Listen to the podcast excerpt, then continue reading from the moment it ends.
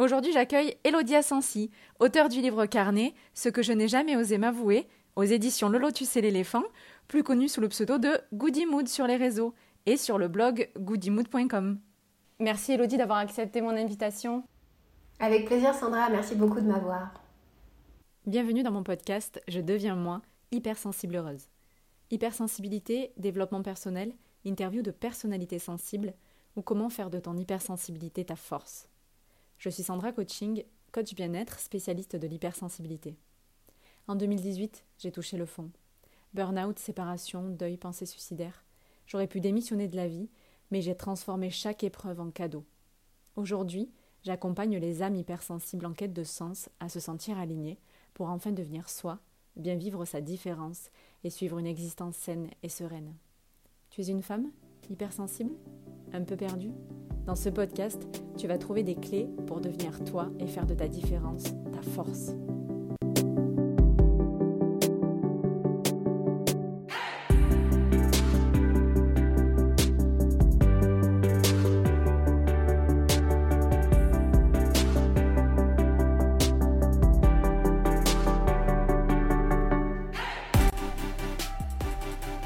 Coucou Elodie, euh, merci euh, de me faire l'honneur d'être l'invité de mon podcast aujourd'hui. Je merci te, beaucoup. Je te propose qu'on commence tout de suite.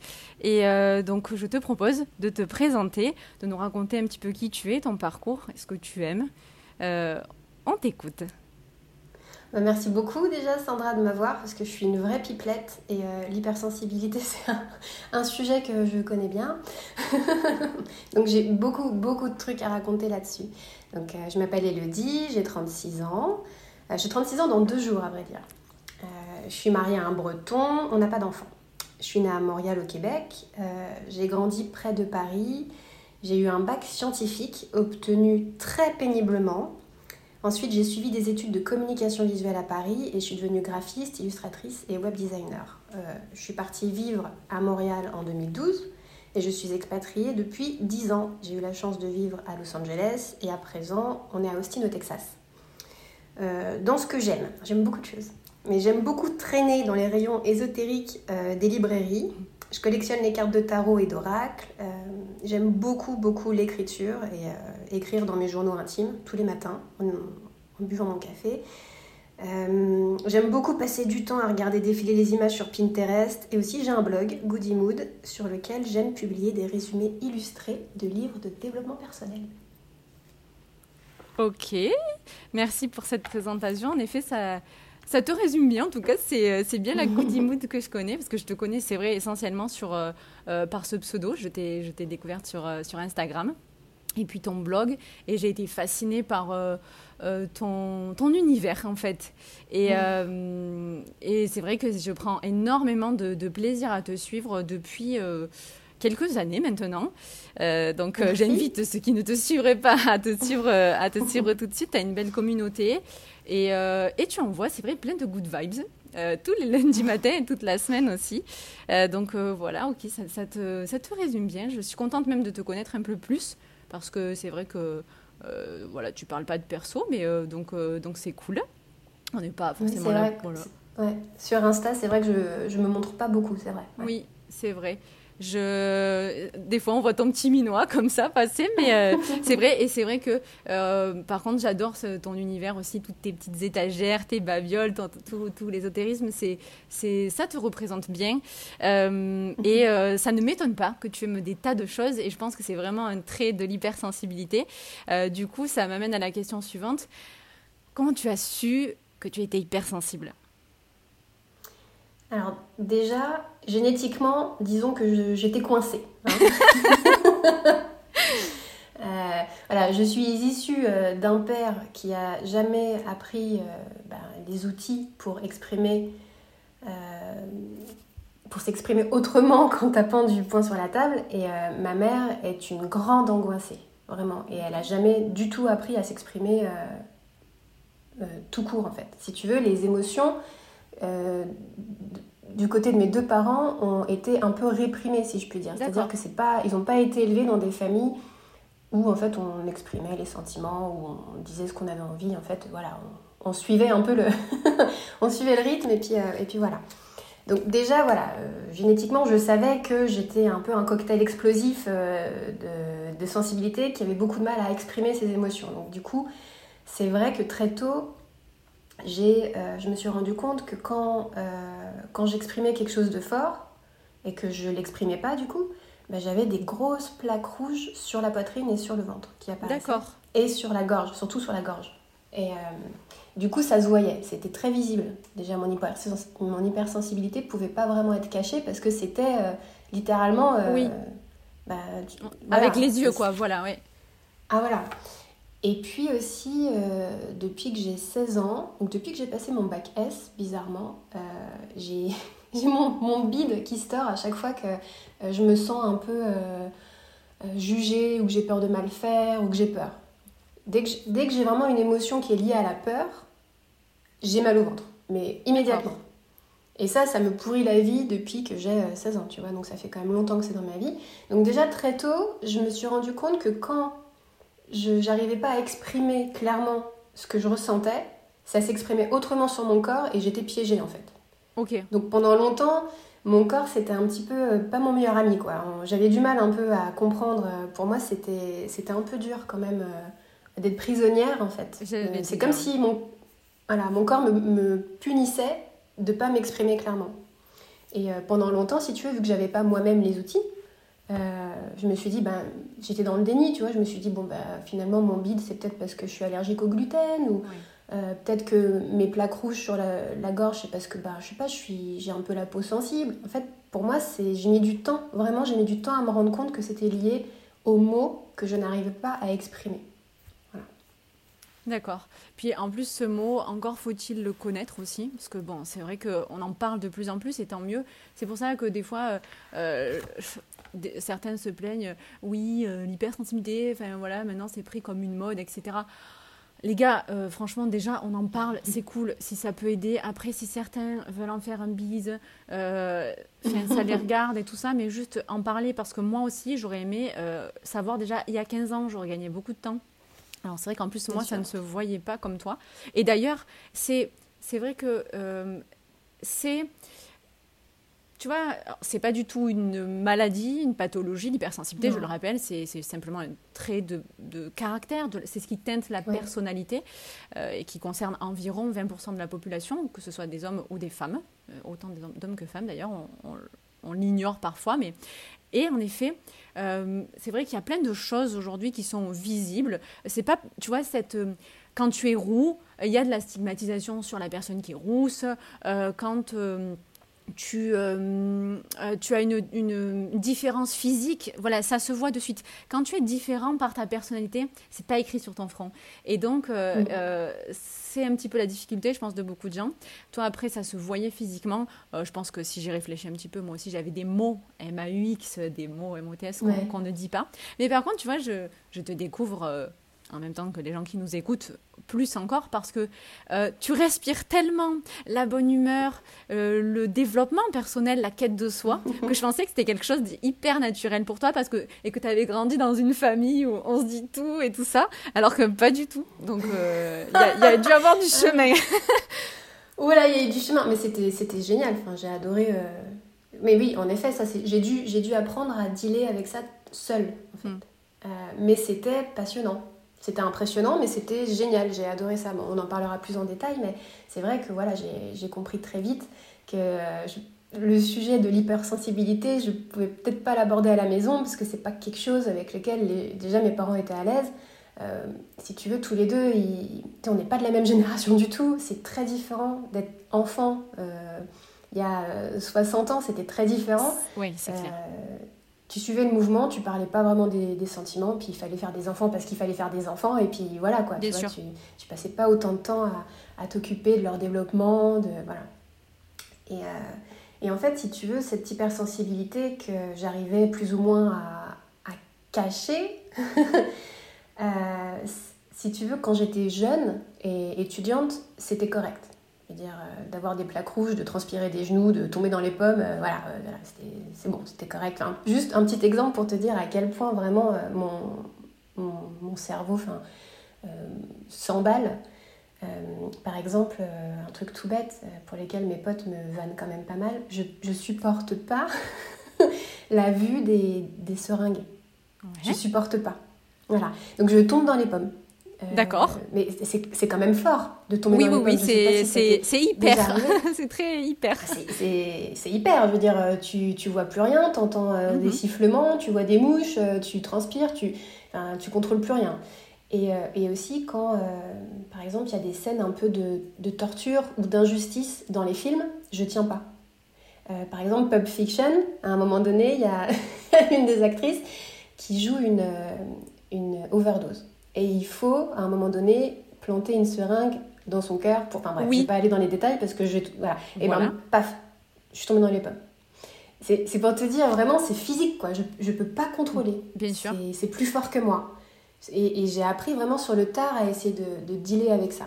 Donc, comme je te disais, euh, j'ai bien compris qu'à la maison, je ne pouvais pas vraiment aborder euh, le sujet parce que j'allais les mettre mal à l'aise mes parents c'est pas un truc avec lequel ils sont vraiment confortables. Et en plus comme je te dis cette génération enfin en tout cas mes parents euh, tout ce qui est d'aller consulter un psy de faire euh, de la respiration en pleine conscience enfin c'est pas vraiment leur truc quoi mhm. j'ai l'impression.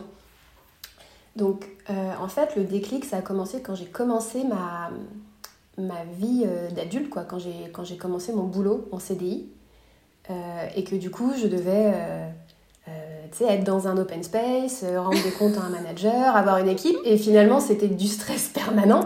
Et comment j'allais arriver à gérer, ça avec mon hypersensibilité? Moi qui avais tout le temps peur de, mal faire, de pas être à la hauteur et quoi. Donc je passais ma vie avec les, enfin, bref, des, taches euh, rouges partout. J'avais mal au ventre tout le temps. Je transpirais des genoux dès que je parlais à mon manager. Enfin, et je me suis dit, meuf, il, va falloir que tu apprennes à gérer ça parce que là, tu es, trop vieille, entre guillemets, pour, pour continuer à avoir ces schémas d'enfant, en fait, d'avoir peur tout le temps. De, il va falloir que tu trouves une solution.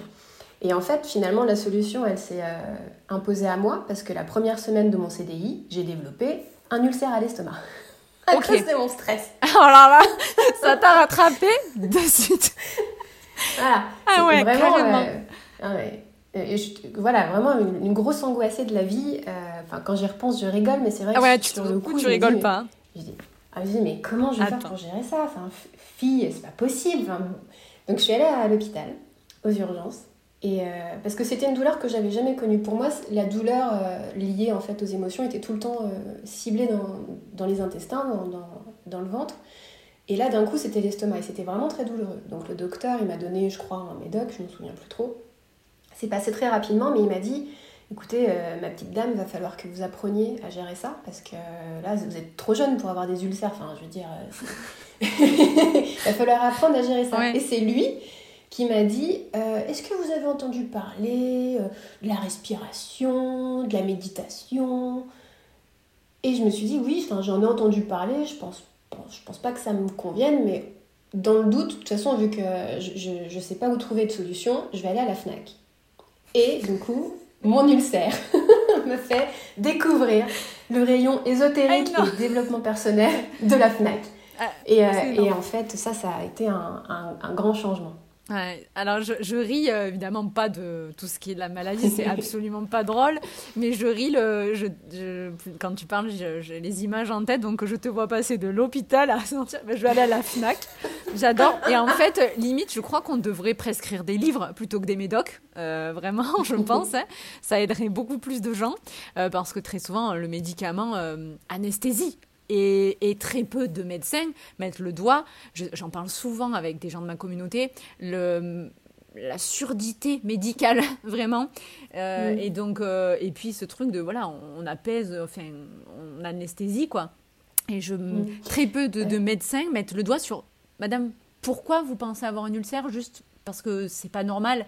Euh, et du coup, en effet, de creuser cette personnalité, enfin, cette personnalité et euh, de parler avec euh, le patient. Et du coup, que ça te mène à, ça, ça me fait beaucoup rire. Et je, à la FNAC, et je me reconnais aussi tellement en toi sur le, le côté open space, patron, dans la même phrase, panique. Moi, c'était téléphoner avec des gens à côté. Je perds des mémoires, genre je, je vais jamais pouvoir faire ce job. En fait, je sais parler, mais je, là, avec quelqu'un à côté, je vais pas y arriver. Et j'ai très vite compris, en effet, que ça ne serait pas pour moi aussi. Et euh, voilà. Du coup, ça t'a conduit à la FNAC ésotérisme. Ok. Exactement. Et, et j'ai pris beaucoup de plaisir en fait à découvrir, ouais, c'est ça, ce rayon, tout ce qui concerne le développement personnel. Pour moi, c'était quelque chose qui était dédié à une certaine population très privilégiée. Pour moi, j'avais rien à faire là-dedans. Et j'étais même un peu honteuse. Euh, je voyais, en fait, à l'époque, hein, on était en 2011, hein, donc c'était quand même. Maintenant, ça a vachement évolué. Oui, oui, oui bien Beaucoup de choses ont évolué là-dedans. Mais en 2011, euh, j'étais avec des personnes qui consultaient des bouquins puis qui cachaient le titre avec leurs mains, tu vois. C'était. D'accord. tu vois, t'étais pas à l'aise de traîner au rayon dev perso. Oui, oui, je comprends. À l'époque. Et du coup, je me dis, bon, il y a beaucoup de choix quand même. Euh, je vais aller demander à un, vendeur et je, suis allée comme ça très discrètement. Je dis bonjour monsieur, euh, voilà, je, cherche quelque chose pour euh, contrer mes angoisses, contrer mon stress. Et le mec, alors qu'il y avait la queue derrière moi, il fait oui, tout à fait, méditer pour arrêter de déprimer. En bas à gauche, Christophe André. Écoute, j'étais rouge, j'étais rouge, j'étais tellement gênée. J'étais, pour moi, je voulais pas que ça sache, tu vois, ah qu'il fallait de l'aide, qu'il fallait que j'ai de l'aide, quoi. Et donc j'ai découvert Méditer pour ne plus déprimer par Christophe André, euh, avec le petit CD qui était euh, vendu avec. Euh, je suis rentrée chez moi, j'ai mis le CD, et puis bon, bah, ça n'a pas, pas fonctionné, hein, voilà, disons-le tout de suite. Ce n'est pas miraculeux pas... magique, quoi, mais... Voilà, Sandra, entre toi et moi, tu ne peux pas passer d'extrême angoissé à tomber dans les pommes et à se déclencher des ulcères à juste respire et ça va bien aller. Non, non. Bien sûr. et, il me fallait un truc plus rapide. Euh, et, du coup, vu que ça m'avait quand même fait du bien, je suis ah oui, c'est, je suis curieuse, je suis curieuse, je vais réessayer encore et encore. J'ai mis énormément de temps à comprendre euh, comment bien, entre guillemets, méditer. En fait, il n'y a pas de bonne façon de méditer. Chacun fait un peu sa, à sa sauce. Euh, vraiment, moi, la respiration, de, de, contrôler avec ma respiration, j'ai mis énormément de temps à, à y arriver.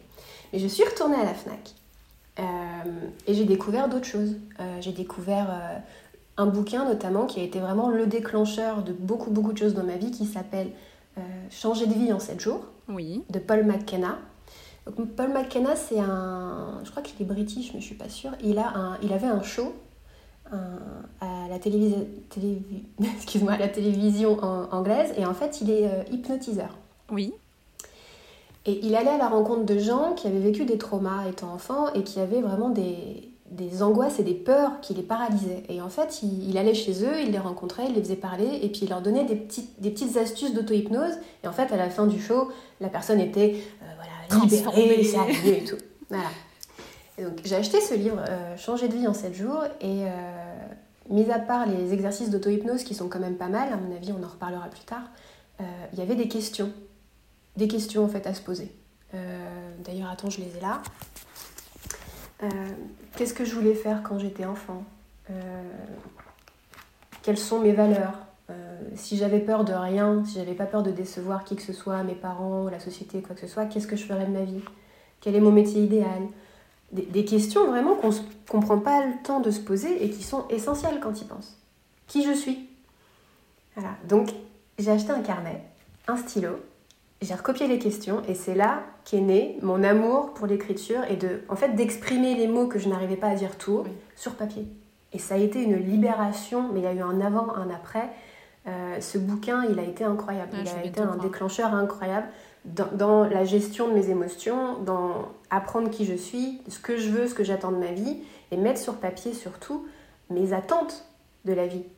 Parce que si tu veux, ce, bouquin, il, me il réalisait que aussi je pouvais prendre du recul sur ma situation. Je veux dire, euh, finalement, euh, euh, je suis chanceuse. Je suis née dans un pays libre, je peux faire ce que je veux. Enfin, les, seuls bâtons qui sont dans mes roues, c'est ceux que je me mets moi-même. C'est comment je me perçois, comment je crois que mes parents me perçoivent, comment je crois que mon manager me perçoit, et, finalement, qui je suis moi derrière ça, tu vois. Donc, ça a vraiment été Ouais, c'est ça, un grand déclencheur. J'encourage je, les gens à, faire euh, cet exercice, changer de vie en 7 jours et de répondre aux questions. Elles sont géniales. Finalement, beaucoup de croyances. Hein, euh, tu vois, je pense que tu résumes bien la chose. Et puis, euh, beaucoup de croyances. Et en effet, tu disais aussi pas le, le temps, de pas prendre le temps. C'est dingue. je de, de, ce que tu me dis me viennent des questions. en effet, tu disais aussi que à l'époque, on ne se posait pas ces questions. C'est vrai qu'aujourd'hui, mm. on a peut-être le luxe d'avoir, de pouvoir prendre ce temps-là. Et encore que c'est encore pas euh, inné, enfin c'est pas naturel, il faut vraiment faire ce travail, cette approche. Mais c'est vrai que je pense que nos parents ne se sont pas posé la question, moi aussi clairement j'ai eu ce, ce, frein un peu là. Et euh, voilà, par... Euh, pourtant, ils, ils sont pas nés dans un climat forcément hyper anxiogène non plus, mais bon, je pense que dans les besoins d'accomplissement, c'était pas dans l'idée. Donc on, on, leur en veut pas du tout, mais bon, c'est vrai qu'on se cherche beaucoup euh, tout seul. Euh, je me demandais, euh, du coup, c'est vrai que à ta, maison, ça a l'air d'être pas, pas, tabou, mais en tout cas pas connu, pas, j'ai envie de dire, exprimé, expansif, etc. Donc voilà, tu t'es faite un petit peu toute seule sur ce plan-là. Et en fait, ma question, c'est quand même, on a une part de dans les études une, une question sur l'hérédité. Euh, la, question se pose de l'hérédité de l'hypersensibilité. Est-ce que tu verrais quand même ton papa ou ta maman ou les deux euh, Est-ce que tu, un, un, hypersensible se dessine en eux? Bah, Je suis clairement ma mère. Ta maman Comment? Est-ce que je réponds à ta question? Oui, oui, tout à fait. Je... Est-ce que euh, tu penses que ta maman est hypersensible ou ton papa ou les deux? Et en fait, hypersensible réprimé, en fait, hein, refoulé, bah, ma mère, clairement, je pense pas qu'elle m'en voudra euh, que, je dis ça, mais je pense que vraiment, euh, euh, de la voir s'angoisser, quitte à ce que ça lui pourrisse la vie, ma mère est une très grande angoissée, vraiment, depuis tout le temps. Elle, a, ouais, elle a peur, elle se déclenche des bronchites et des pneumonies tout le temps, et je pense que c'est lié. Je suis même persuadée que c'est lié. en fait, elle est très discrète. Et elle est très solitaire aussi. Donc c'est vrai que ça aide pas D'accord. Plutôt maman. Donc en effet, tu, tu, tu, le vois. Et, et c'est vrai que souvent, quand on se découvre soi-même hypersensible, on se dit Ah, mais en fait, c'est évident, mes parents sont comme ça. Alors que pourtant, euh, euh voilà, c'est pas expansif, c'est pas, euh, c'est pas une évidence plus jeune, mais quand on comprend, il y a plein de choses qui finissent par s'expliquer. Et euh, c'est voilà, des fois c'est un peu intéressant parce que je pense qu'il y a des réponses qu'on s'apporte dans les questions qu'on se pose dans, son cheminement mmh. personnel bah, des réponses qui ont toujours été là, qu'on n'a pas vues, voilà, et qui, qui sont juste dans, dans, les parents, en fait. Et, hum, Oui, tu t'écoutes. Est-ce que, excuse-moi, je t'interromps. En fait, tout à l'heure, tu disais, euh, oui, nos parents, ils n'avaient pas les outils, on leur pardonne. Mais tu sais que moi, je veux dire, euh, ça a mis du temps à ce que vraiment, profondément, je, je pardonne, enfin, j'accepte que mes parents euh, soient fermés à ça. Parce que pour moi, c'est tellement essentiel, l'expression de, de, des émotions, l'expression de la créativité, enfin l'expression de soi, c'est tellement important pour être bien dans ses baskets et être aligné avec vraiment qui on est euh, vraiment, que je, je, me disais, mais putain, ils auraient pu faire un effort quand même. Enfin, et en fait, c'est en vieillissant, j'allais dire en grandissant, mais je pense qu'on n'est plus à ce, à ce niveau-là, c'est en vieillissant que, que je suis allée, tu sais, je me suis dit, mais d'où ça vient en fait? Ils sont certainement pas nés comme ça. Et c'est ma curiosité pour aller leur poser des questions sur leur éducation, sur le, la relation qu'ils avaient eux-mêmes avec leurs parents, aux émotions, euh, aux marques d'affection, que je me suis rendu compte. Et ma mère est très discrète, hein, elle est très secrète. Mais tu vois, par exemple, ben, il y a deux mois, j'ai perdu ma grand-mère et je suis rentrée en France pour accompagner ma mère euh, au funérailles. Et en voiture, entre Paris et Lyon, quand on est descendu à Lyon pour assister aux funérailles, ma mère, elle s'est un tout petit peu dévoilée. Et j'ai compris énormément de choses. Juste en 20 minutes de discussion un petit peu là, oh, j'ai compris énormément de choses. Et, et, en fait, en, discutant et en apprenant euh, l'enfance, en en sachant plus sur l'enfance de tes parents, hmm. tu es obligé de leur pardonner. Tu es obligé. Parce qu'ils sont plus bourreaux, entre guillemets.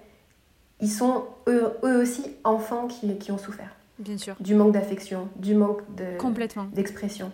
Et, et, et, c'est vraiment quelque chose que j'ai appris sur le tas, en fait. De vraiment d'accepter que mes parents, vraiment, n'avaient pas les outils pour eux-mêmes s'aider à, exprimer leur sensibilité et, et, aider leurs enfants à exprimer leur sensibilité. Ils n'avaient pas les outils. Donc oui, là, j'accepte et je pardonne. Et, je... et tu te libères. Voilà.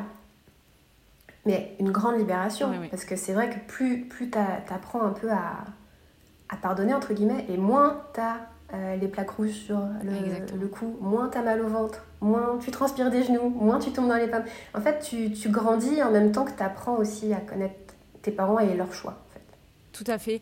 Et ça me. C'est vrai qu'en le disant, je l'ai dit un peu comme si c'était une évidence, parce que je pense que je l'ai compris il y, a, il y, a, bien longtemps, et c'est vrai qu'aujourd'hui, euh, c'est acquis pour moi, j'en veux pas du tout à mes parents, tout ça.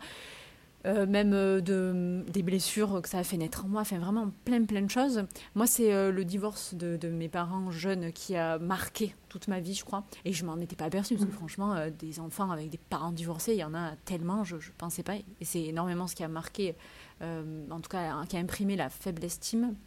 Et, et c'est vrai que je l'ai dit là comme ça en te parlant comme si c'était une évidence, mais en fait pas du tout. C'est vrai que euh, c'est pas une évidence de pardonner à ses parents qui, n'avaient pas les, les bagages, enfin qui n'avaient pas les outils et qui ont des bagages eux-mêmes de leurs parents, qui euh, chez qui peut-être bah, quand eux ils étaient petits on leur disait euh, tais-toi c'est comme ça pas autrement.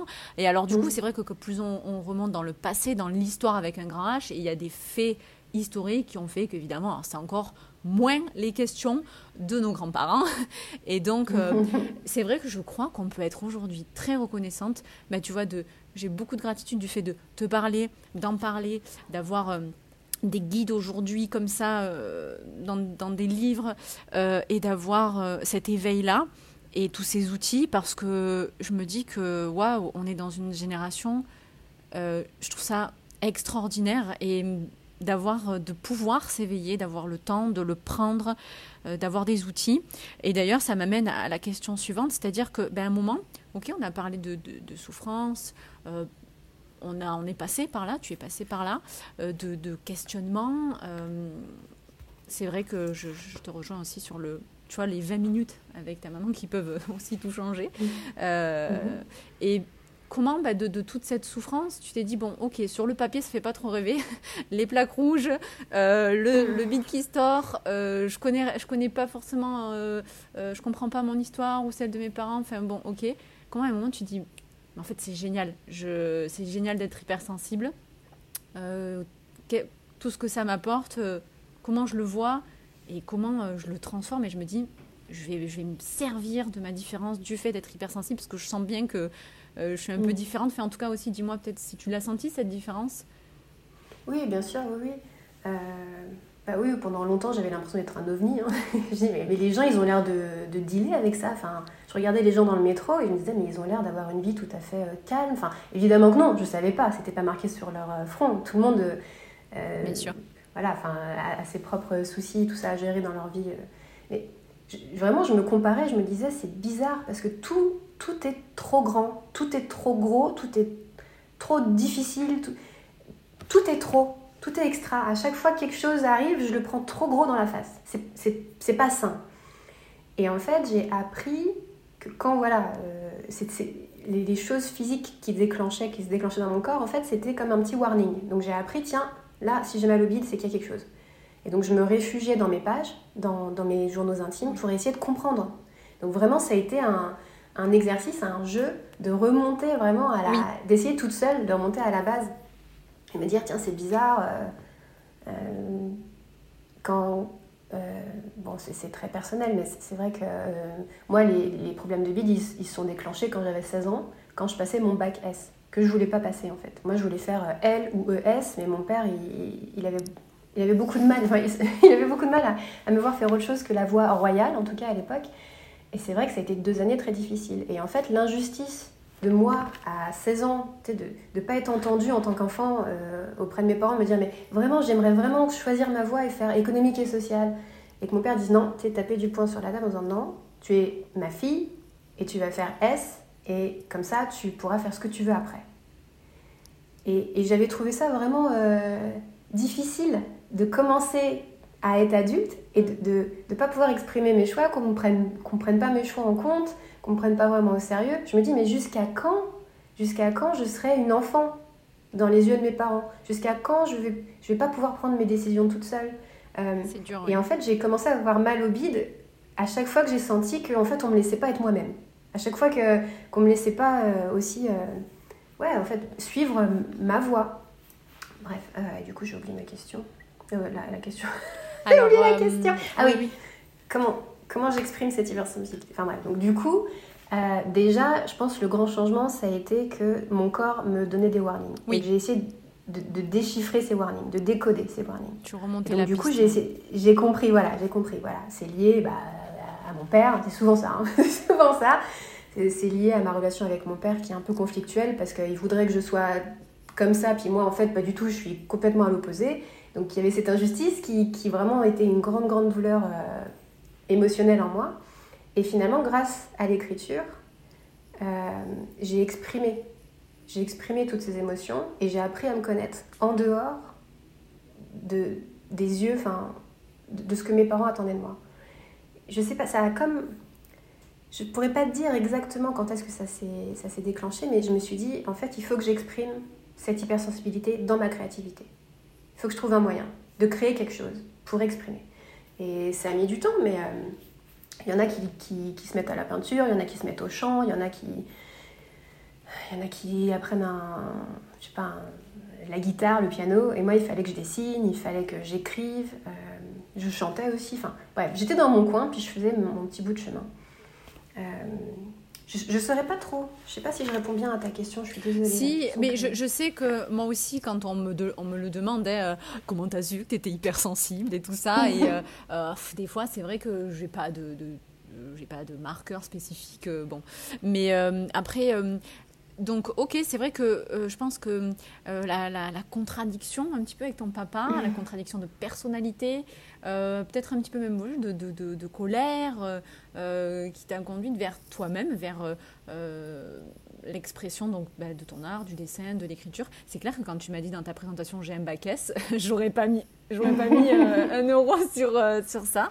Vraiment, je te voyais en L évidemment, parce que oui, le système français, donc tu as fait tes études en français. Oui. Le système français euh, te met dans une case, clairement, parce que tu as mm. trois voix. Donc, grosso modo, si tu fais L, tu seras prof ou journaliste. Euh, éco, moi, j'ai choisi la voie du milieu. Je sais que c'est le cas de plein de gens parce que ben, sont pas matheux et ils n'ont pas envie d'être journalistes, donc ils se mettent un peu au milieu. Et puis ils se disent, bon, ben, peut-être qu'on me demandera un peu plus tard avec un peu de chance. Et ensuite, en S, c'est clair que, ben, comme tu l'as dit, mm. vraiment, ça s'appelle Voyal. Alors, je vais faire notre partie, euh, on va pas dire vieille, mais vintage. c'est euh, ces bacs-là, ça, ça, ne s'appelle plus comme ça. Mais bon, je sais pas oui, en France, euh, non. c'est plus SES, euh, ES, machin, tout ça. Donc les dénominations ont changé, mais qu'importe, à mon avis, le, le fond ne change pas. Ils te mettent quand même dans une case. Mm. Donc tu as fait la voix royale pour écouter papa. Et en fait, ça t'a plus conduit vers toi qu'autre chose. Donc tant mieux. Donc c'est là que tu as commencé à dessiner, à, vraiment à plus écrire et tout ça? Hum, la voix S, t'as dit elle. J'ai fait la voix S pour faire ah, plaisir à, mon papa. Puis aussi, j'ai allemand première langue, qui entre nous m'a jamais servi à quoi que ce soit. Euh, moi, si tu veux, j'avais une idée assez précise, sans avoir les mots. Encore une fois, les mots m'ont longtemps manqué pour exprimer vraiment ce que je voulais, mais j'avais une idée précise dans ma tête de ce que je voulais être, de ce que je voulais faire dans ma vie et où je voulais être. D'accord. Pour moi, depuis petite, je savais que je voulais faire un métier créatif. Je savais pas quel était le mot. Plus tard, j'apprendrai que ça sera graphiste. Et je voulais faire un métier créatif, je voulais apprendre l'anglais, l'espagnol, je voulais vivre aux États-Unis. Ça, c'était vraiment les choses. J'étais, depuis toute petite, c'était quelque chose qui était euh, inscrit dans ma tête.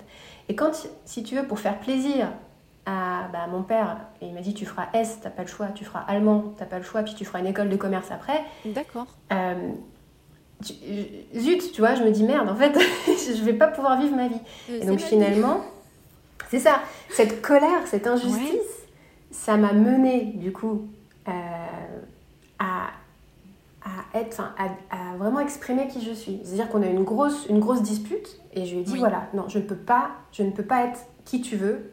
Il faut que, il faut que tu me fasses confiance et que tu me laisses vivre ma vie. le, lapsus. Il faut que tu me laisses vivre ma vie. Fais-moi confiance. Je passe mon bac S. Je l'ai. Et après, tu, tu, me, laisses, tu me laisses gérer. Mhm. Il fait OK. Mhm. il, a vu, de toute façon, il a vu que, je veux dire, je pleurais tous les jours. Il a vu que, je veux dire, on se parlait plus. Enfin, voilà, il a vu, faut, à un moment donné, il faut que je lâche prise. Donc, on a fait un pacte. Fait, tu, tu passes ton bac compromis. ensuite, euh, tu, voilà, compromis, tu, tu, feras tes études de, de créativité. Donc, j'ai eu mon bac S, me demande pas comment, mais j'ai eu mon bac S. Bravo. Et ensuite, j'ai commencé. j'ai fait des études à Paris de communication visuelle. Et alors, ça a été mais magnifique, c'était magique. Euh, je veux dire, euh, c'était, c'était l'éclat. Disneyland. J'étais tellement heureuse. Voilà. Mais vraiment, si tu veux, j'étais tellement, tellement contente que je pense que cette joie, cette joie de pouvoir être libre et de pouvoir faire ce que je veux, d'avoir vraiment dit non, fais-moi confiance, en fait, je l'ai encore gardé. Ce que tu vois dans Goody Mood et tout ça, quand tu dis les couleurs et tout, c'est la joie qui, l'énorme joie qui s'est exprimée quand j'ai dit laisse-moi faire un métier créatif, laisse-moi être qui je veux. Il m'a dit ok. Tu l'as gardé. Je l'ai gardé. Et vraiment, c'est. Parce que je te promets de pleurer tous les jours. Je, je te promets, bac S, là, c'était dur, là. Ah, c'était dur. Hein. Tous les jours, je me dis, mais qu'est-ce que je fous là? Ça fait 8 heures que je suis assise sur une chaise à apprendre des, des trucs dont je me servirai jamais, qui sont difficiles. Puis si tu veux, mon père, il n'est pas allé à l'école. Donc pour lui, 2 plus 2 égale 4. Euh, voilà. C'est maths, c'est tout. Quand, voilà. quand je revenais avec des 7 sur 20 et tout, ça le rendait fou. Il disait, mais comment comment c'est possible? Ah C'est compliqué, c'est pas dur. Voilà. Et donc du coup, finalement, après ces études, euh, vraiment ma créativité a, explosé, je suis devenue graphiste. Et puis, euh, grâce à l'écriture, vraiment, j'ai appris, mois après mois, à encore mieux me connaître. Et j'ai mis sur papier, euh, qu'est-ce que j'aimerais faire de ma vie? Et j'ai mis un point d'honneur à vraiment vivre ma vie, c'est-à-dire oser exprimer, oser être, oser être créative euh, et, oser être joyeuse en fait. Je veux pas qu'on me dicte quoi faire. Et de toute façon, dès qu'il y a quelque chose dans ma vie où on essaye de, me dire comment vivre, et je me casse. Que ce soit un boulot, un manager, mes parents ou quoi, je me casse.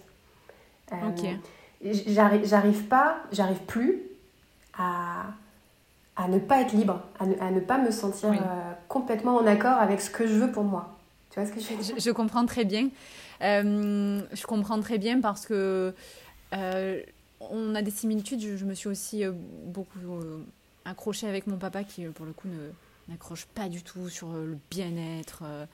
Mhm. Vraiment pas du tout. Et pourtant, il est, il est sensible, il est pas hyper sensible. Moi, je tiens ça de ma maman aussi, comme toi. Donc, on a des profils qui mhm. peuvent se, ressembler. Et puis, par contre, donc, je, si je résume bien, c'est vrai que on va dire que c'est un petit peu cette colère qui t'a permis d'être toi. Mhm. Donc, finalement, c'est pas plus mal.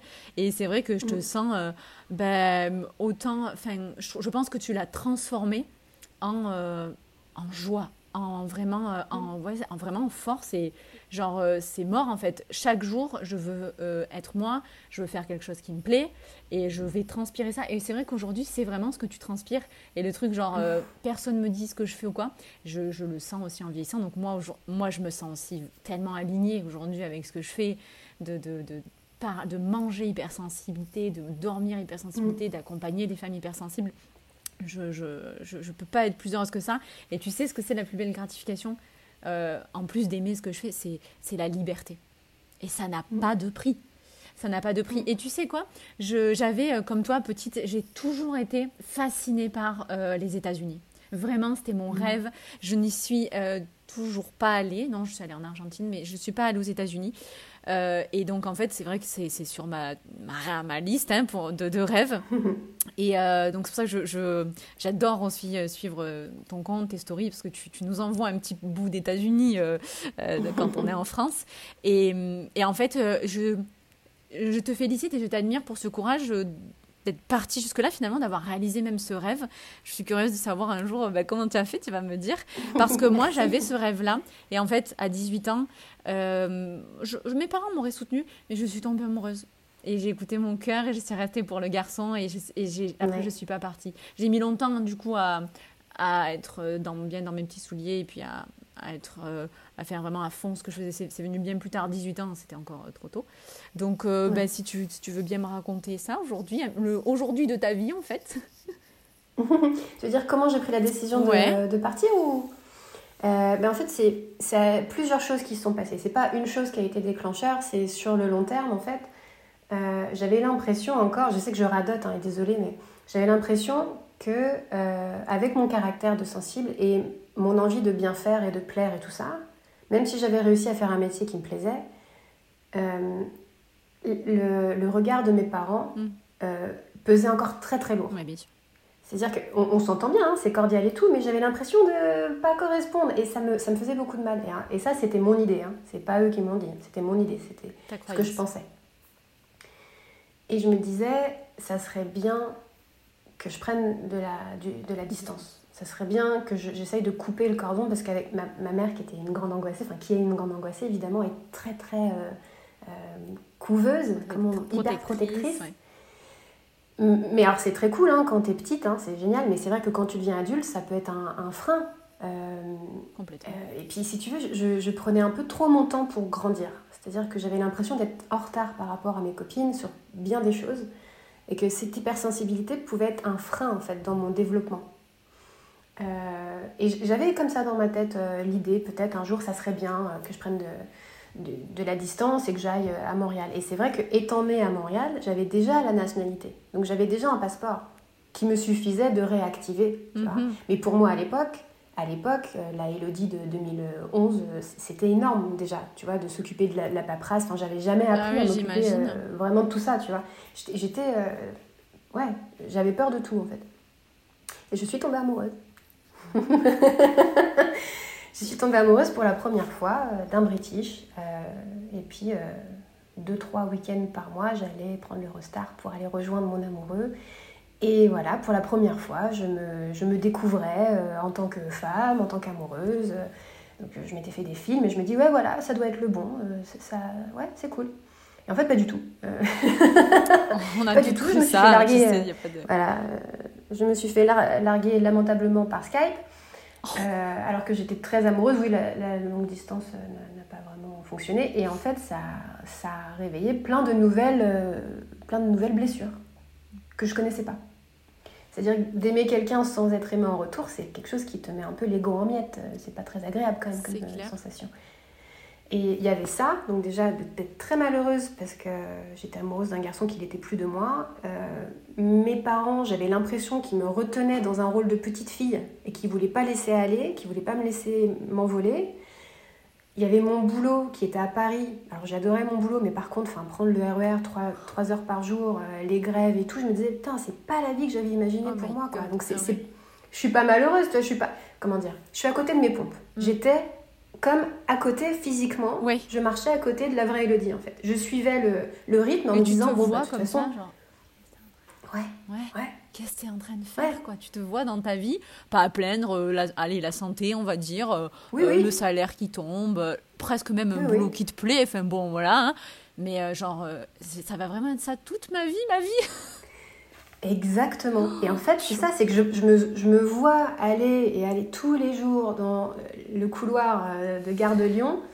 Euh, et je me disais, je suis pas malheureuse, mais c'est pas excitant. Enfin, j'avais tellement hâte de grandir pour justement être adulte, gagner ma vie, voyager, euh, vivre. J'avais tellement hâte, j'étais tellement excitée de ma vie d'adulte. Et finalement, bah, j'ai l'impression que je copie-colle un peu la vie de tout le monde. Tiens, je me dis, en fait, finalement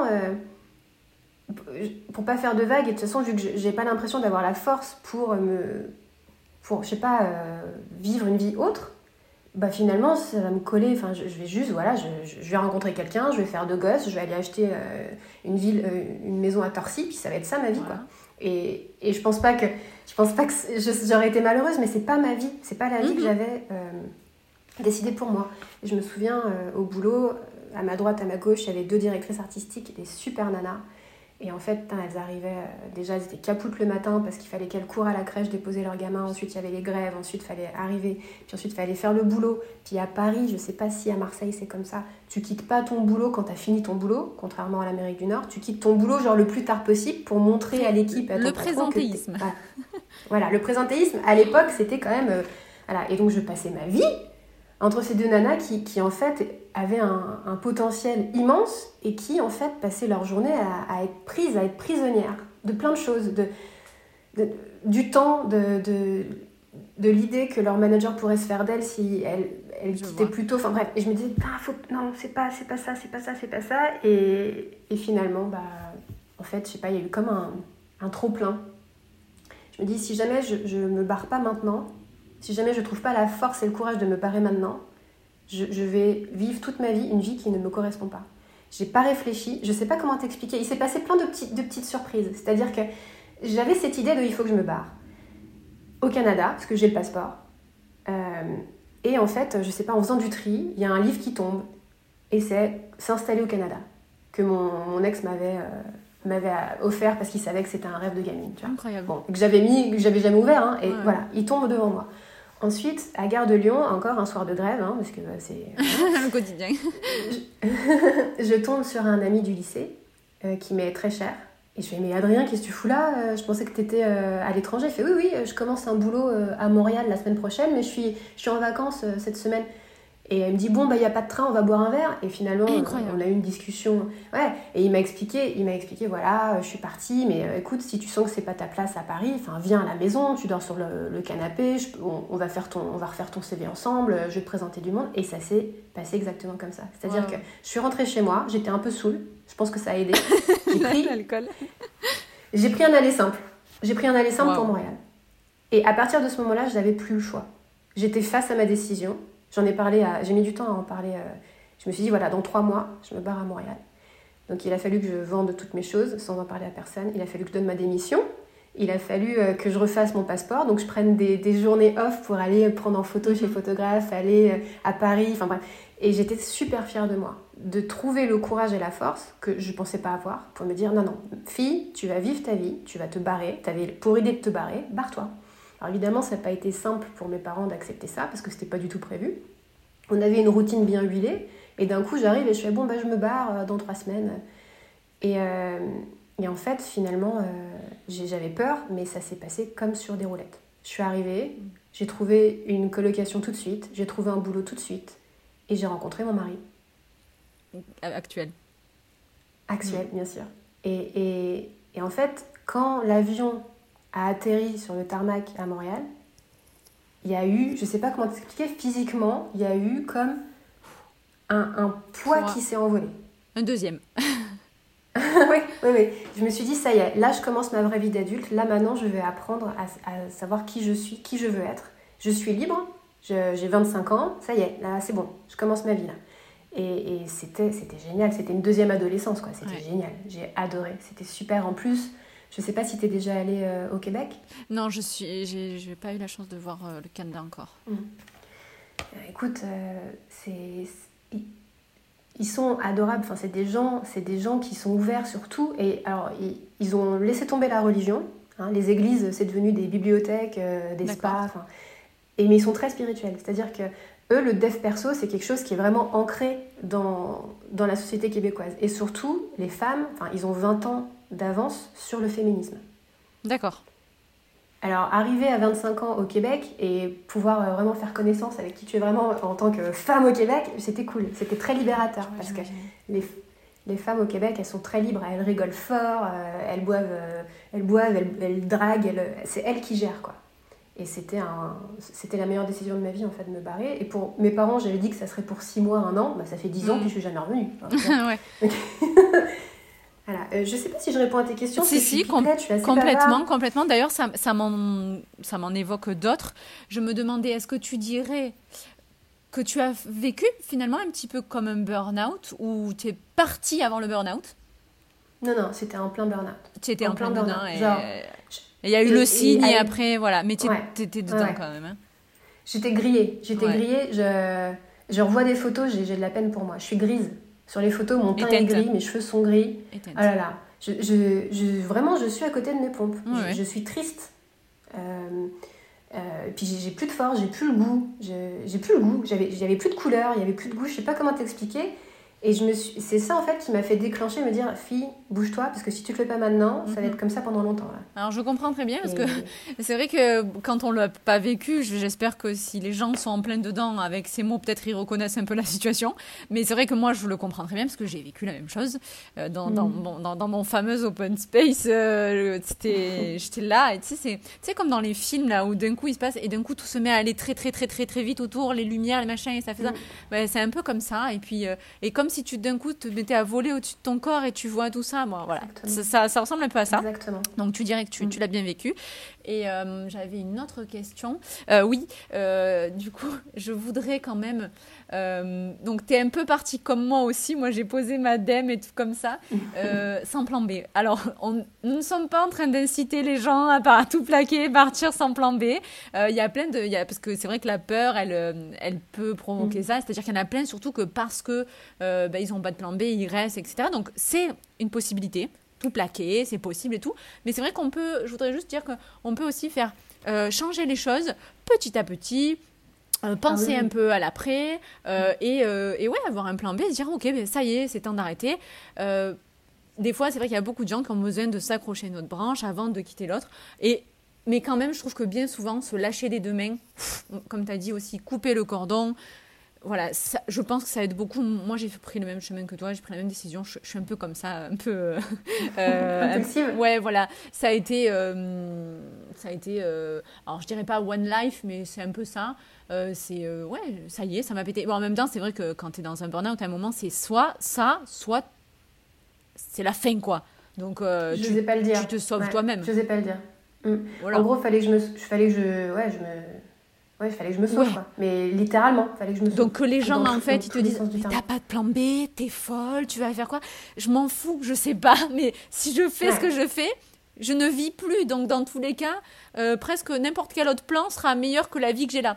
Donc, euh, c'est clair que pour les gens qui sont dans le système, c'est invraisemblable. Mais je, je, pense que tu n'en avais rien à faire non plus. Bah, non, non, mais c'est, moi, c'est pas du tout mon caractère hein, d'être comme ça. Hein. c'était vraiment, comme tu dis, c'est, il faut que je me barre maintenant. C'est maintenant, il y a une fenêtre là. Et c'est maintenant parce que sinon, c'est foutu.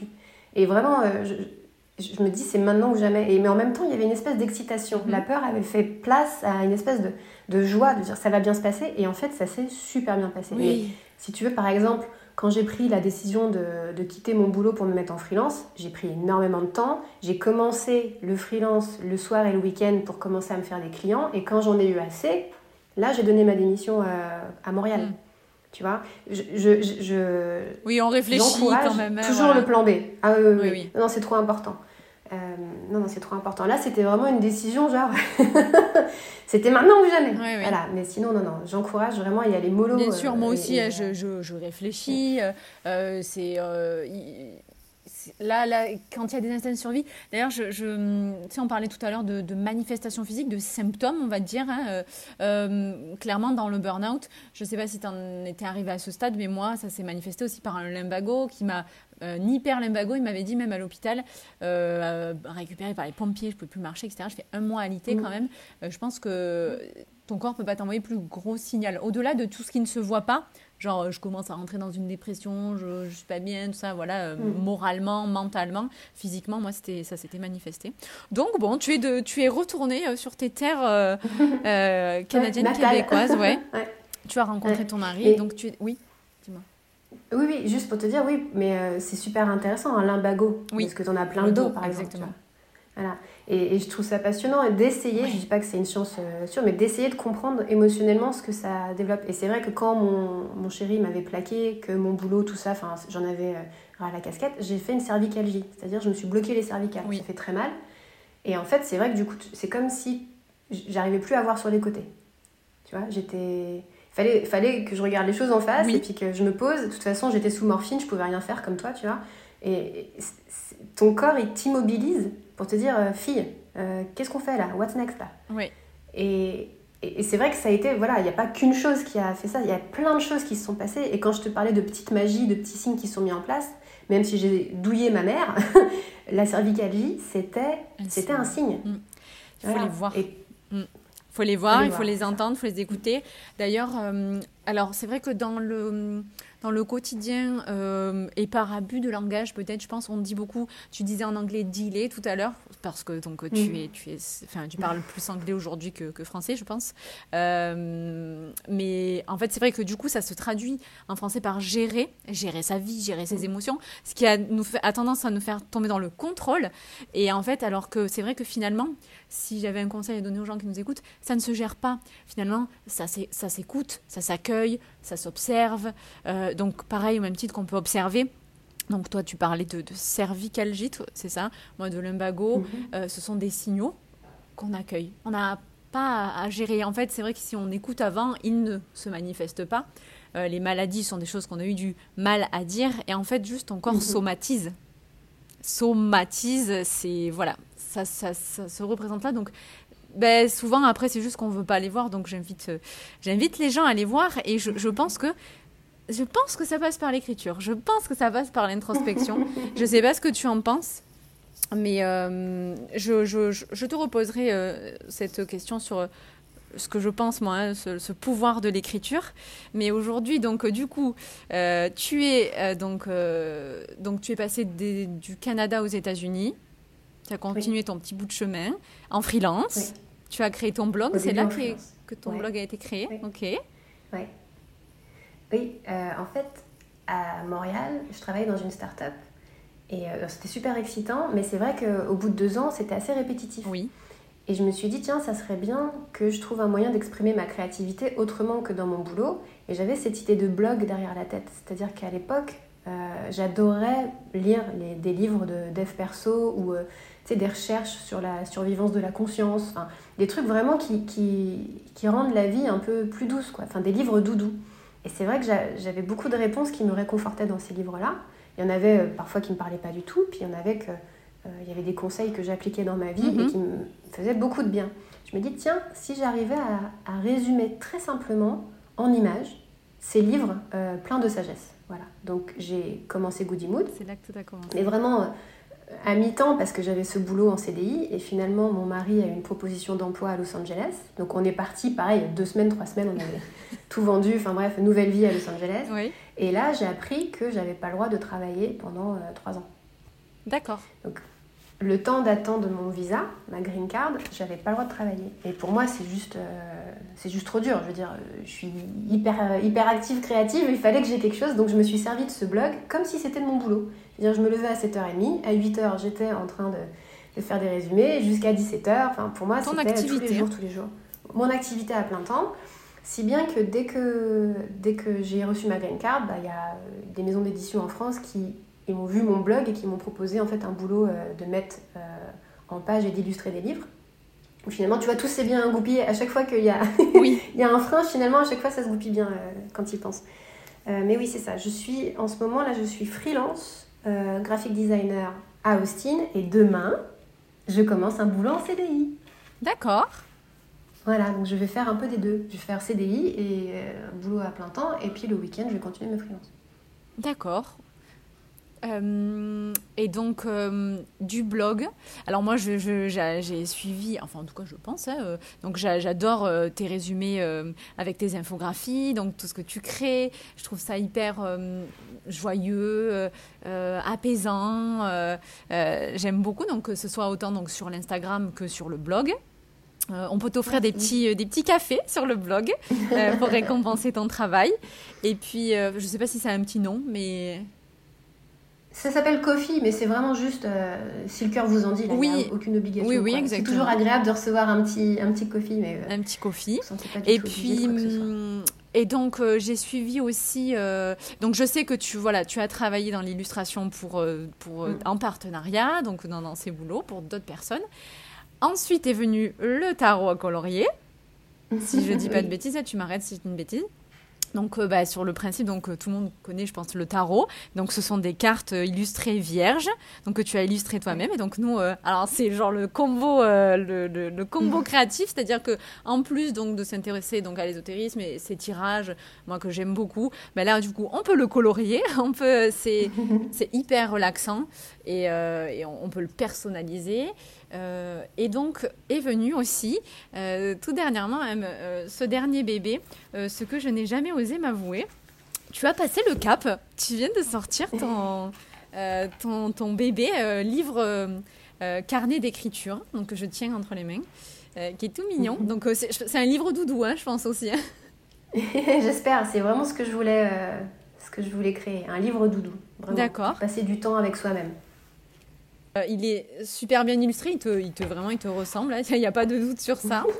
Euh, avec cette petite touche aussi de sorcellerie que j'aime beaucoup chez toi, euh, de malice. Tu, je, je, le dis tout le temps, enfin, quand je te vois aussi, tu me fais penser à ma sorcière bien-aimée, cette, ce petit univers-là. Et donc voilà, plein de, plein de questions qui, voilà, qui invitent à l'introspection.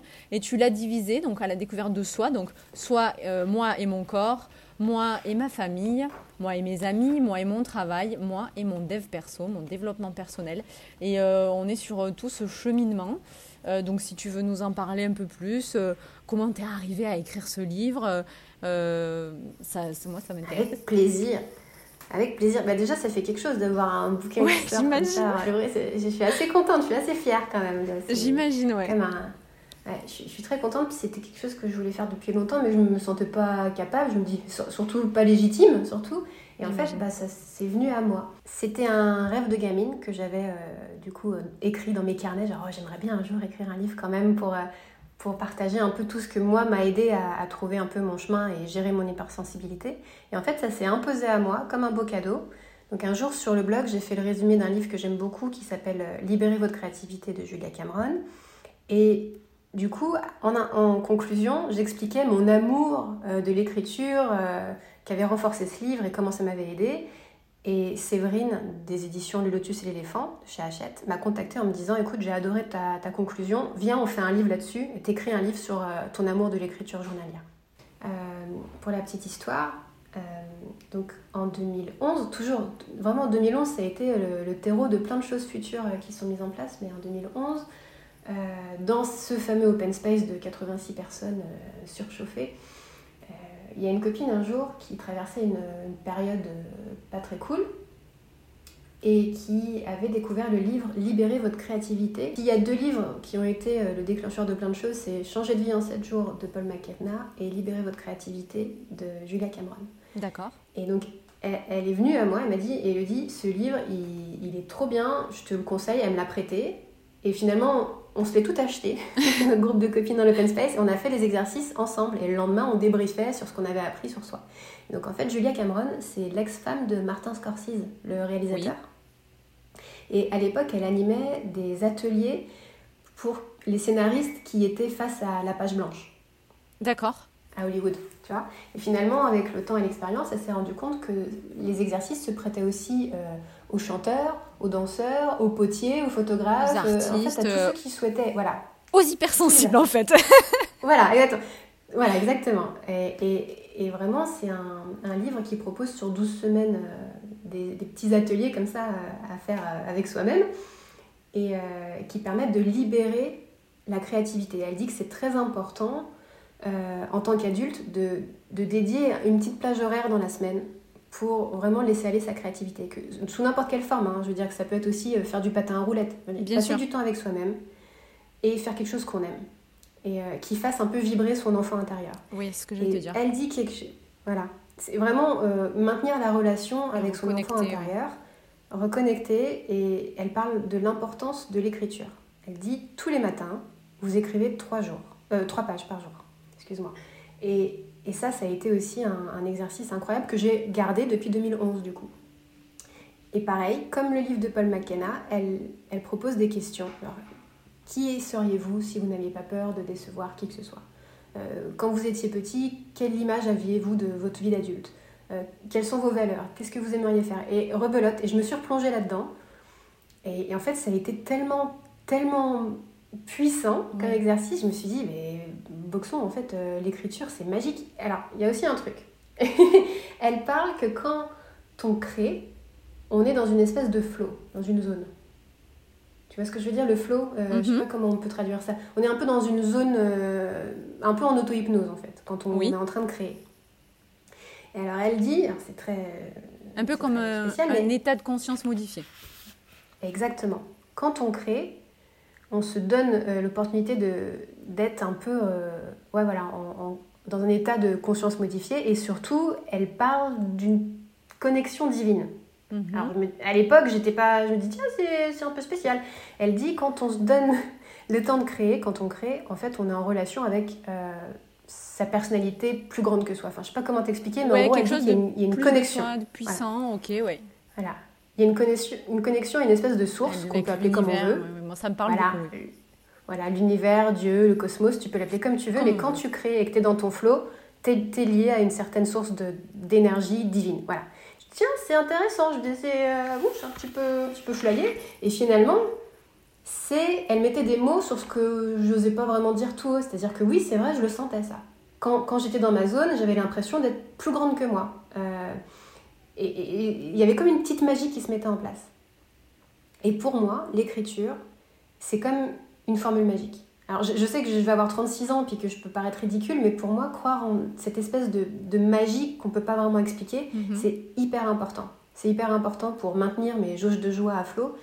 Euh, pour moi, il y a un truc qui se crée quand tu te permets de verbaliser, d'écrire, de, de, de, déflouter, entre guillemets, euh, qui tu es par l'écriture. Et ce que tu attends de ta vie, et ce que tu veux? Et il n'y a pas que l'écriture. Dans mes carnets, enfin j'en ai, euh, j'en ai une trentaine, mais dans mes carnets, il y a des images, il y a des listes, il y a des listes d'objectifs, il y a des listes de gratitude, il y a des prières non religieuses. Euh, ces carnets, c'est vraiment une, une partie de, de, moi, une partie de mon âme qui est cachée. Hein, qui est, euh, je les ai cachés dans, un, dans une boîte avec un cadenas au, au, fond d'une armoire. Je les ai vus, je les ai vus sur tes réseaux. et tu as une collection magnifique donc depuis 10 ans du coup. Hein ouais, exactement. Tu les as pas tous avec toi parce que bon, tu as déménagé, mais oui. C'est ça. Il y en a à Montréal, il y en a à Paris, mais, euh, mais là vraiment, j'en ai, j'ai réussi à en, à en, choper euh, une trentaine avec moi. Et c'est des, de c'est des parties de moi, mm. voilà, des bouts de moi au fil des ans. Et j'adore, quand j'ai pas le moral, là, j'adore me replonger dans mes carnets d'il y a 10 ans et de voir le chemin parcouru. Et, et, et je, je, revois la, la Elodie qui écrivait dans son carnet euh, après sa journée de travail euh, morose et qui disait mais mm. Moi, tout ce que je veux, c'est euh, être libre, être créative, être payée pour ma créativité, vivre aux États-Unis. Je veux trouver quelqu'un qui, que j'aime et qui m'aime. Je, et puis je, posais, je connais des images de Santa Monica, de Venise, d'Hollywood. Et puis c'est drôle parce que finalement, finalement ça s'est fait, tu vois. Et, et euh, ouais, je sais pas, il y a une sorte de magie. Et tu vois, quand j'étais coincée entre guillemets dans ma vie à Paris, donc dans mes, dans mes journaux, là, en lisant euh, Libérer votre créativité, euh, il y avait un exercice sur faire comme une espèce de vision board. Je sais pas si tu vois. Oui, oui, oui, je, vois, je, je, le pratique en coaching, je, je vois tout à fait. J'adore ça, c'est un de mes exercices préférés. Et donc j'avais mis en image sur deux pages, comme ça, dans mon carnet, euh, des mots, euh, créativité, spiritualité, bien-être, tout ça, euh, et des images. Et j'avais réussi à trouver dans un magazine une image, une espèce d'un lac au Québec avec euh, un petit ponton et deux petites chaises. Oui, je vois. Et c'était magnifique. C'était magnifique. Et j'avais euh, vraiment collé ça. Et puis, quand je regardais cette image, j'avais vraiment de la joie. Tu vois, je me disais, ah, j'aimerais bien être là-dedans. Tu vois, comme Mary Poppins, là, sauter dans l'image et puis être dans, dans le tableau. Et ce qui est drôle, tu vois, c'est que quand finalement les choses se sont mises en place assez rapidement, euh, donc je suis allée à Montréal, j'ai trouvé un boulot, je me suis fait des copains et un week-end, il y a mon groupe de copains qui nous a proposé de louer un chalet euh, à Québec. Et sur la route, à un moment donné, euh, il y en avait un qui avait besoin de pisser, donc on s'est arrêté. Et on en a tous profité pour se dégourdir les jambes, mais on a marché un petit peu autour. Et en fait, j'ai marché dans une espèce de petite forêt et je suis arrivée. Et devant moi, il y avait un lac, un ponton, des petites chaises. C'était la photo de mon vision board. C'était genre, on aurait pu les mettre côte à côte, c'était affolant de, ressemblance, tu vois. Et, et c'est pour ça, c'est ces petits signes, je me dis, c'est drôle, quand je mets dans mon carnet ce que je veux, ça, c'est comme si je l'appelais à moi, en fait. Oui. Tu vois? Alors je sais que ça, ça sonne un peu fou, mais je veux m'accrocher à ça. Je veux me dire que oui, c'est possible. Je sais pas ce que ouais, je, je, que tu me juges non, non, non, je ne te juge pas. Euh, personne ne te juge ici. Je n'ai pas du tout dans le jugement. Et en fait, euh, euh, tu, tu, prêches une convaincue, hein, j'ai envie de dire. C'est vrai que euh, je ne trouve pas mon mot invoqué. je sais plus ce que c'est. Mais euh, au-delà de l'attraction. Oui, oui, alors oui, en effet, euh, euh, bon, c'est vrai que c'est aussi parfois décrié, utilisé un petit peu de temps à travers, etc. Mais je manifeste. Voilà, c'est un petit peu le mot euh, à la mode, mais c'est vrai que finalement, on s'en fiche de, termes marketing ou pas. Mais je crois vraiment ce que tu dis. D'ailleurs, c'est aussi pour ça que des fois on parle euh, d'écrire euh, quand il y a des portails énergétiques, la lune, pas la pleine lune, etc., nouvelle lune. et je crois que la, connexion se fait encore plus. Mais oui, alors si à la rigueur, les gens qui nous écoutent ne veulent pas croire en cette surpuissance et qu'importe le nom qu'on lui donne, moi j'y crois beaucoup, en effet, à la connexion de l'univers. Du coup, c'est vrai que je, je pense, comme tu le dis, que euh, voilà, il y a cette attraction, qu'on manifeste finalement des choses que et justement hein, dans ton carnet avec toi-même, je pense que hum, personne, tu te juges pas en fait, personne te juge, donc euh, c'est l'endroit idéal pour écrire tout ce que tu veux. Et, euh, et, moi, je, ça me choque pas du tout que tous tes rêves les plus fous se soient réalisés. J'y crois beaucoup, mais donc voilà, au-delà, si les gens ont envie d'écrire, coller des photos, eh bien, je sais plus ce que j'allais dire. donc voilà, s'ils n'ont pas envie de croire en en quelque chose d'autre, de plus puissant que mhm. déjà peut-être que ça leur permettra déjà de croire en eux, et ce sera déjà beaucoup. S'ils n'ont pas envie de croire en autre chose, juste croire en soi. Et en effet, c'est fou parce que euh, dans le précédent podcast où je parle du pouvoir de l'écriture, et tu vois, quand tu parles de, de magie, dans le, dans le mhm. mot pouvoir, j'ai vraiment intitulé ça comme ça parce que je trouve qu'il y a quelque chose de pouvoir puissant. Mhm. Il y a cette puissance. Et je trouve qu'il n'y a pas autre chose que, que ce mot, la puissance de l'écriture, quoi.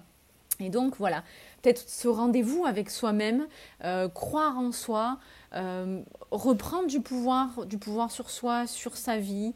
Euh, je, ne peux qu'inviter les, gens à écrire. Et donc tu parles de, tes 30 carnets et plus même.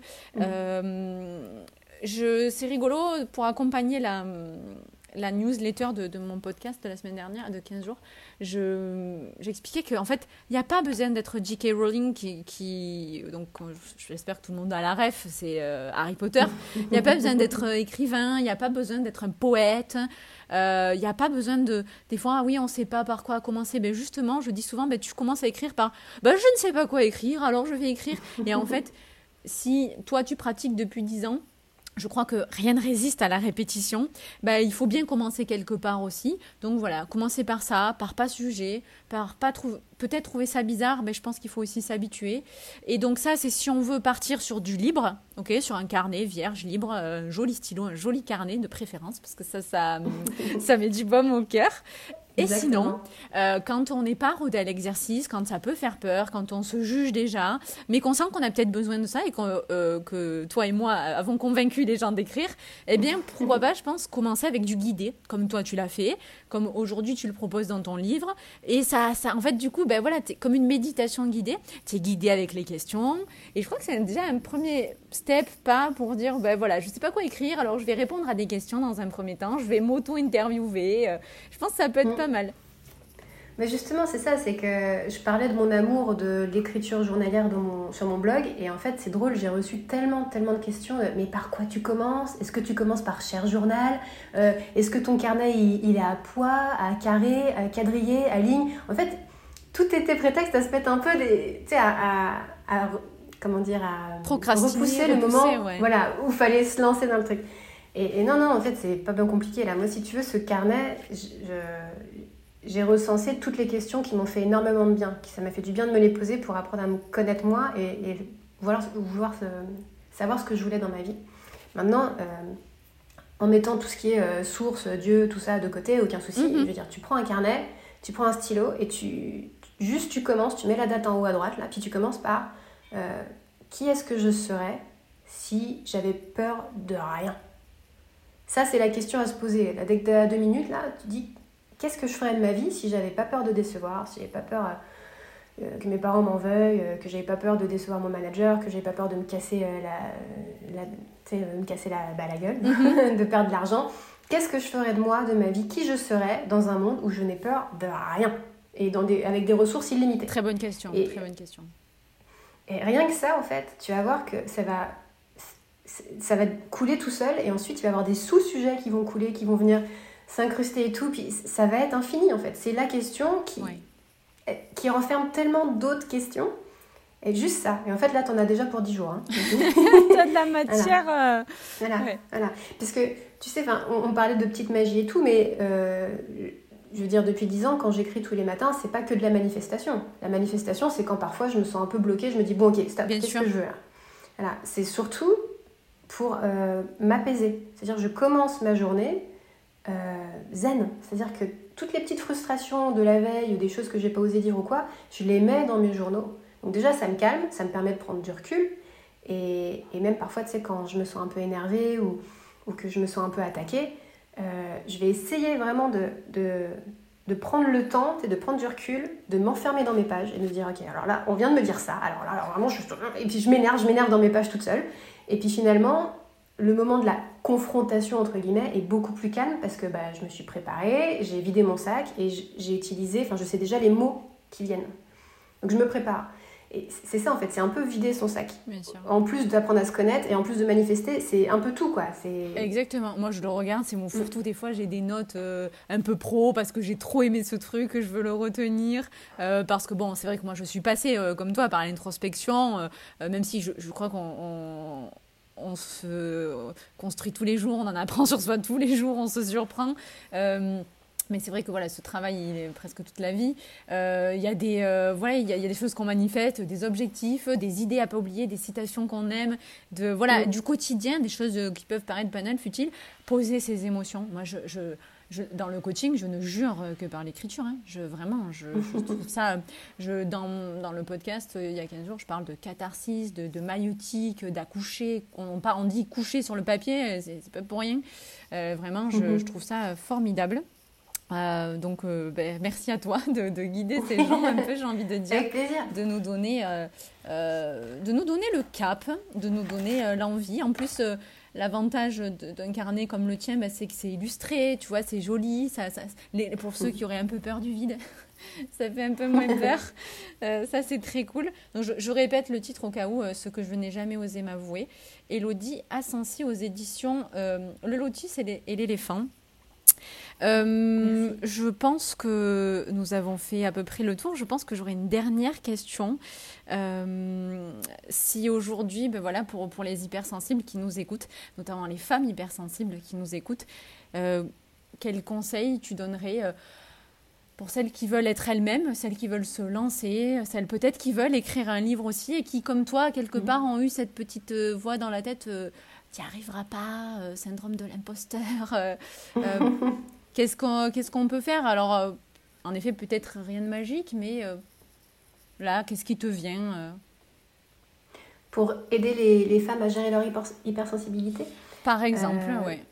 Bah, c'est vrai que de le voir comme une force plutôt que comme un, un souci ou un petit démon intérieur, ça aide en fait. C'est une force l'hypersensibilité. C'est-à-dire que tu as tout le temps ton, ton radar au taquet en fait. Tu, t'entends tout, tu, tu ressens tout, et en fait, je sais pas, c'est quand même une force. Maintenant, il faut apprendre aussi à, à l'accepter et à lâcher prise là-dessus. C'est-à-dire que quand, quand ça devient trop insupportable, quand ça devient une peur et que ça te fait faire du surplace, que tu n'oses pas être toi-même, que tu n'oses pas avancer dans tes projets, euh, là, il faut essayer du coup de creuser pour prendre du recul, pour savoir d'où ça pourrait venir. Alors, c'est sûr, l'écriture, moi, c'est ce que je conseille, moi, c'est ce qui m'a énormément aidé d'apprendre à me connaître par l'écriture, en me posant des questions. ça m'aidait à prendre du recul, à me calmer. Ça me mettait même dans une espèce d'état d'auto-méditation, mhm. enfin d'auto-hypnose. Euh, et aussi, euh, ce qui m'a aussi beaucoup aidé en parallèle de l'écriture, quand parfois c'était vraiment too much, mhm. c'est que j'ai enfin pris la décision de faire, de faire appel à un professionnel. C'est-à-dire que je suis allée voir un psy euh, quand j'étais à Montréal parce qu'il y a eu un, truc qui s'est passé, j'ai perdu un pote et c'était trop gros. Et donc mhm. là, du coup, c'est l'écriture, c'était plus assez. Il fallait que j'aille demander de l'aide ailleurs. Donc en fait, ça dépend vraiment de la sensibilité de chacun. Moi, je, sais a une période de ma vie, l'écriture, ça a été la solution. Et une autre période, euh, ça a été de consulter ce psy en parallèle d'écrire ensuite après ce que je ressentais. Euh, mais mais je, pense vraiment que l'écriture est le meilleur ami quand tu veux apprendre à, à, mieux gérer, gérer entre guillemets, mhm. et accepter et lâcher prise sur cette hypersensibilité. C'est un super conseil. Je pense que, je pense que c'est très clair. Je, je, je, suis complètement d'accord avec toi. Je crois que c'est peut-être le début de tout. Je, vraiment, hein, finalement, c'est peut-être le début de tout. Euh, et après, peut-être, voilà, aussi, ça, lire, écrire font, font euh, marcher les mêmes parties du cerveau. Euh, bon, c'est, je pense que c'est même voilà, deux exercices hyper complémentaires. Et je pense que voilà, c'est peut-être le début de la quête de soi, euh, le début de hum, la compréhension de l'hypersensibilité et tout ça. Donc je, et, et peut-être que euh, c'est sûr que c'est quand on va un petit peu mal, c'est sûr que c'est pas demain qu'on écrit un livre. donc, en tout cas pour celles qui voudraient se lancer, je parle, ou qu'on devient graphiste, si c'est le métier qu'on veut faire, tout ça qu'on veut se reconvertir, ça se fait pas du jour au lendemain, mais du coup déjà voilà, exactement. Savoir ben, qui on est, écrire, et puis, puis euh, voilà, avancer sur, euh, sur son chemin. Euh, je, pense que c'est un très bon, un très bon conseil que, que tu peux donner à ces femmes. C'est ça, c'est souvent les hypersensibles, ils sont, elles sont perfectionnistes. Oui. Et, et, ça peut créer encore un autre frein. Mais quand tu mets sur papier, genre, bon, qu'est-ce que je veux de moi? Et que j'avais dit, bon, moi j'aimerais vraiment, vraiment partir au Canada, mais je me sentais pas capable. Quand, quand j'ai écrit partir au Canada, je me dis, mais j'y arriverai jamais. Et finalement, en écrivant, je me dis, mais qu'est-ce qu'est-ce qui me dit? Pourquoi je crois que j'y arriverai jamais? Est-ce qu'il faut que je refasse mon passeport Je sais pas comment faire. Ouais, bah, fille, tu vas sur Internet, tu tapes sur Google comment refaire un passeport. Tu sais, en fait, c'est l'écriture. Voilà. ça te permet de, de, de, prendre du recul sur pourquoi mhm, tu penses que tu vas pas y arriver et qu'est-ce qu'il qu'est-ce qu'il faudrait que tu mettes en œuvre pour y arriver. Et ensuite, là, tu décris les baby steps. Et en fait, tu y arrives et tu es fier de toi et tu arrives à gérer. Et tu lâches prise et, tout roule. L'écriture, en fait, ça met un petit peu le temps sur pause et ça crée de l'espace. Et, et du coup, j'invite tout, merci. J'invite toutes les femmes à, à mettre pause et, faire cet exercice. Et puis, du coup, je voudrais te dire que, et je voudrais leur dire que tu es l'exemple que c'est possible. Voilà. tu es Alors moi, dans le deuxième, dans le sens où je, je me sens alignée aussi, mais voilà, je voudrais, je suis, j'étais très heureuse de, t'interviewer pour euh, cette première interview sensible. Et euh, tu es l'exemple que on peut euh, faire de son hypersensibilité sa force, qu'on peut être bien dans ses pompes et qu'on peut être voilà aligné et hum, créer tous les jours et, et justement se mettre au service de sa vie sa grande créativité parce que souvent on est trop sous les pensées et les émotions et en fait tu les prends et tu les transformes et tu l'as fait. Donc, euh, donc bravo et merci à toi. Merci, ça fait plaisir. Hein. Merci beaucoup. Merci à toi. Euh, merci à toi. Merci beaucoup Sandra. En tout cas, j'espère que je n'ai pas été trop bavarde et trop pipelette et que c'était assez clair quand même, parce que c'est un sujet qui me touche beaucoup, évidemment, comme tu as pu, as pu le voir. Et j'étais vraiment ravie pour mon premier podcast euh, ever de le faire avec toi. Merci beaucoup. Euh, je suis sûre euh, que ce ne sera pas le dernier pour toi. Et puis, on te souhaite euh, un beau succès pour le lancement de ton livre qu'on peut retrouver dans toutes les librairies et sur Internet. Je répète le titre, Elodie Assensi, ce que je n'ai jamais osé m'avouer, avec le petit M entre parenthèses, aux éditions Le Lotus et l'éléphant. Merci Elodie. Merci beaucoup. Merci beaucoup. Bye bye. Bye. voilà, c'est la fin de cet épisode. S'il t'a plu, n'hésite pas à me laisser un 5 étoiles et le partager sur ta plateforme, et t'abonner pour ne rien louper.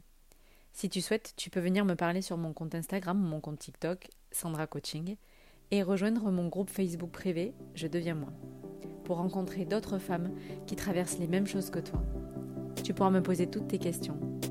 Et d'ici là, je te dis à très vite pour un nouvel épisode. Sensiblement, Sandra.